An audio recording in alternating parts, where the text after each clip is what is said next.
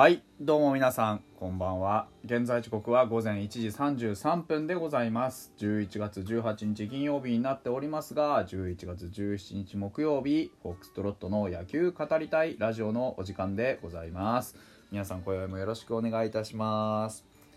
今日は何の話しようかなと思ったんですけどもうちょっとあのー先ほどね、えー、ツイッタースペースで盛り上がりすぎまして、えー面白くなっちゃったんで、あのー時間がねそんなに取れませんで、えーざっと読んでいきたいなと思います。今日パ・リーグ結構動きがありましたね。えーあのー何ですか？吉田正尚、まあ、どうやらポスティング許可が下りたということで。えーまあ、海外挑戦ということになるんでしょうね、これはね。吉吉田正尚ぐらいのさ、まああのー人がさどれだけの成績を残すかっていうのは本当に楽しみでファイターズ的にはねこの今年何度も何度もパカスカパカスカ打たれました吉田正尚がいなくなってね本当に残念だなっていう気がします。あのリベンジのね機会がなくなってしまう。あのーふわもう夜遅いんでね。強打者との戦いっていうのは成長のきっかけじゃないですか。やっぱり清原 VS 松坂みたいなねああいうしびれる戦いもそうだしやっぱりこ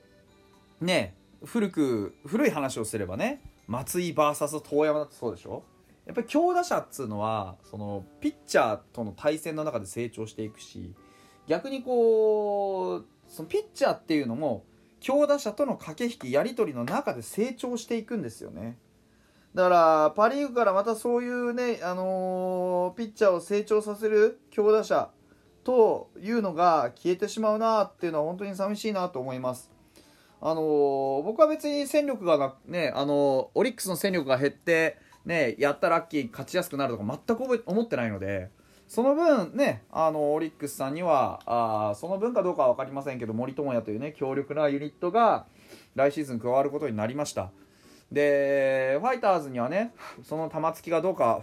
分かりませんけど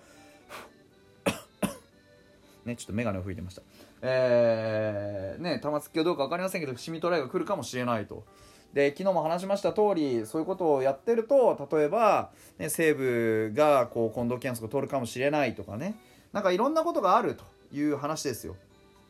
そうすると、まあ、ファイターズとしてもねどうやってこの先の、まああの力をつけていくかっていうとやっぱりね切磋琢磨してこの、あのチームの中でねどういうふうに、えー成長していくかというところをやらなきゃいけないわけですよね。うんまあでも本当に、あの吉田正尚メジャーに行ってこの打ち方自体は僕はかなりね吉田正尚の打ち方はメジャー仕様だと思ってますしスイングも速いですしね、あの怪我にも強いというイメージがあります。まあ勝手なイメージですけど。だから本当にね、うん、鈴木誠也とか、ね、筒香とかあはやっぱりまあまあまあ苦しんではいるじゃないですか。でも昔より簡単に日本人バッターが2桁を打つ時代になりました。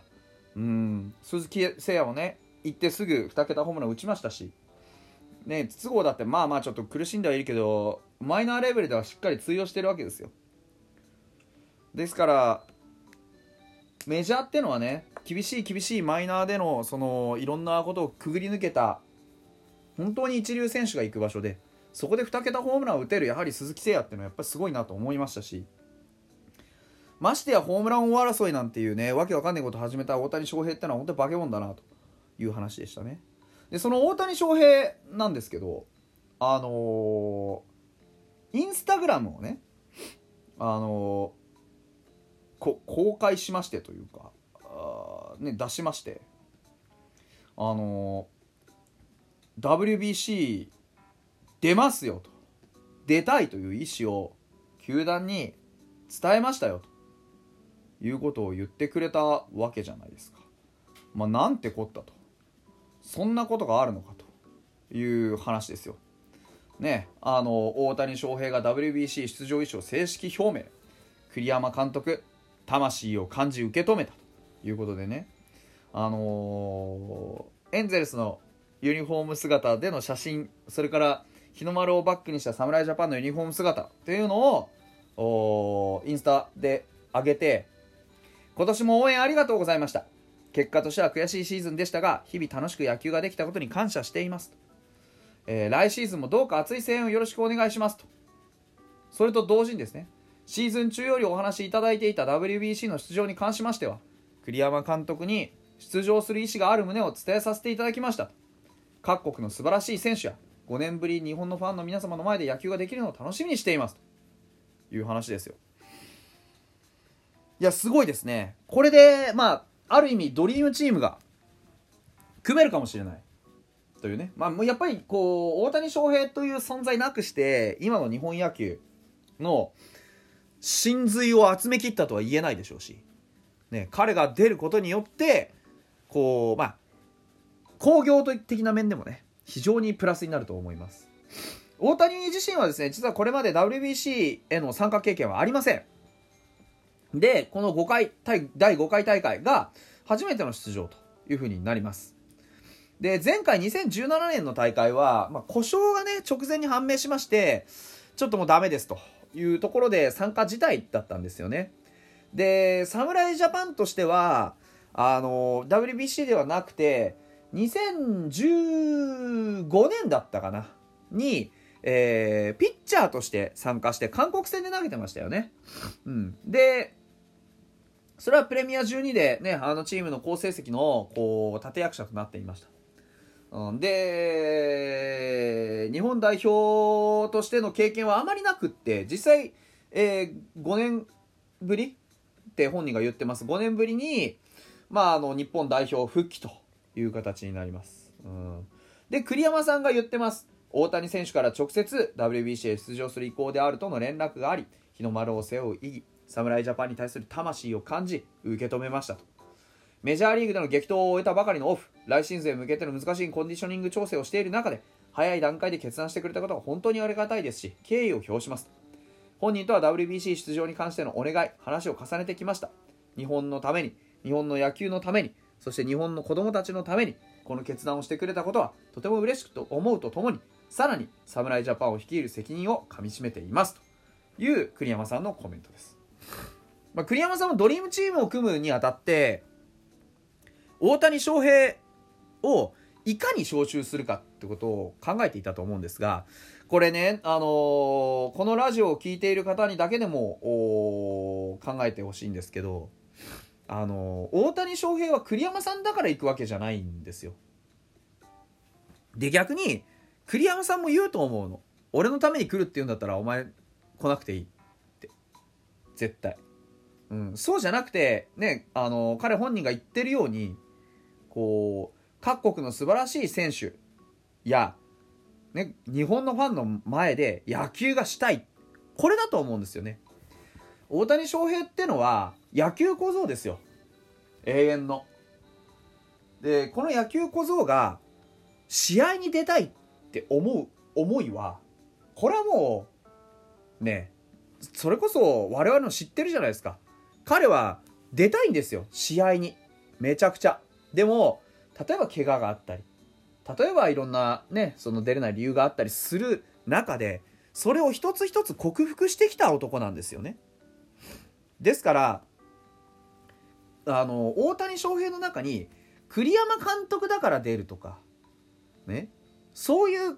なんていわゆる横島と言っていいでしょうね。そういう感情はないんですよ。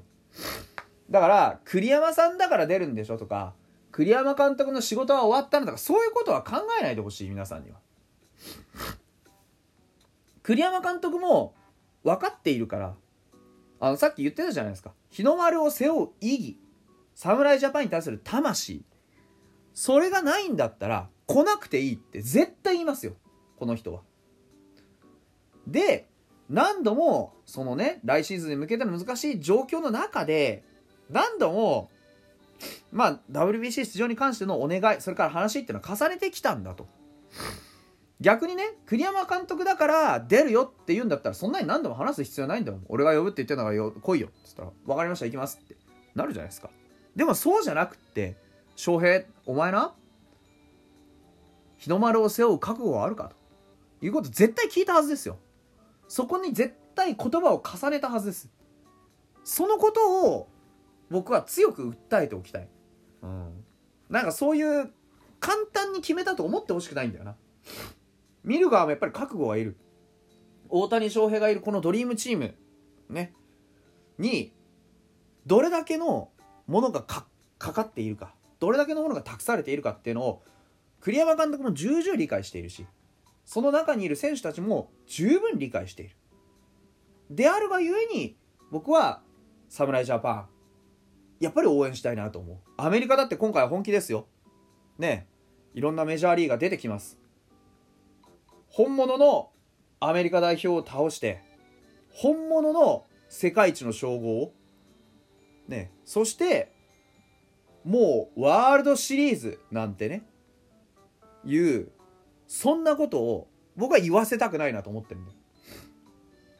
まさにワールドシリーズ世界一を決める戦いはここにこそあるんだと。お前らのワールドシリーズなんて所詮胃の中の蛙だと。言ってやれるだけのものを見せつけてきてほしいなというふうに思っています、うん、ですからね。二刀流やるんですかね。楽しみですよね。二刀流であまたのねこうメジャーリーガーと渡り合ってきた大谷翔平の力非常に侍ジャパンにとって大きいんじゃないでしょうか。というところで本日はここまでです。それではまた明日。